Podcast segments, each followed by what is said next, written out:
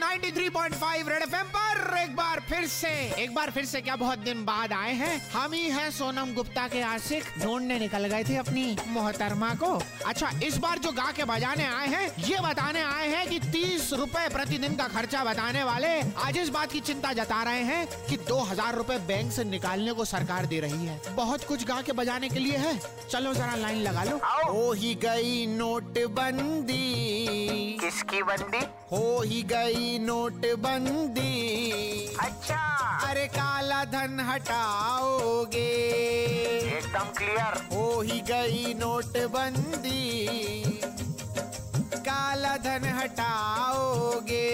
बहुत लंबी लाइन है लाइन मारो एटीएम के बाहर लग गई लोगों की लंबी कतार हाँ। कि एटीएम के बाहर लग गई लोगों की लंबी कतार आ गई 2000 और 500 के नए नोट की बाहर हम तो यही कहेंगे हाँ। कि अब की बार सही पकड़े हो सरकार बस के अरे काला धन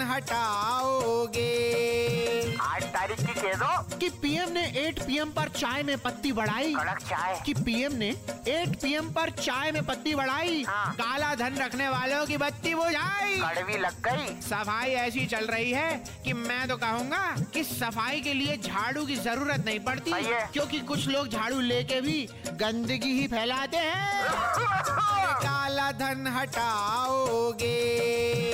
सोनम पे बोल दो नोटबंदी से ज्यादा बवाल बंदी सोनम का हुआ है बेवफा है कि नहीं ये तो उसका आशिक ही जाने सही है। सारी बेवफाओं से यही कहूँगा आओ। कि तेरे एक हजार के दिखावे से हाँ। मेरा सौ का प्यार अच्छा है ले गए भैया दस का सिक्का नहीं चलेगा सौ का भी हट जाएगा ऐसी अफवाहों पे ध्यान ना दे आओ। अगले हफ्ते फिर आएंगे यूं ही गा के बजाएंगे भलता राजा का नमस्ते रख ले और छुट्टे हो तो इधर हल्के कर दे और रेड एफ बजाते रहो दूसरे की बंदी पे ही ध्यान रहता है इनका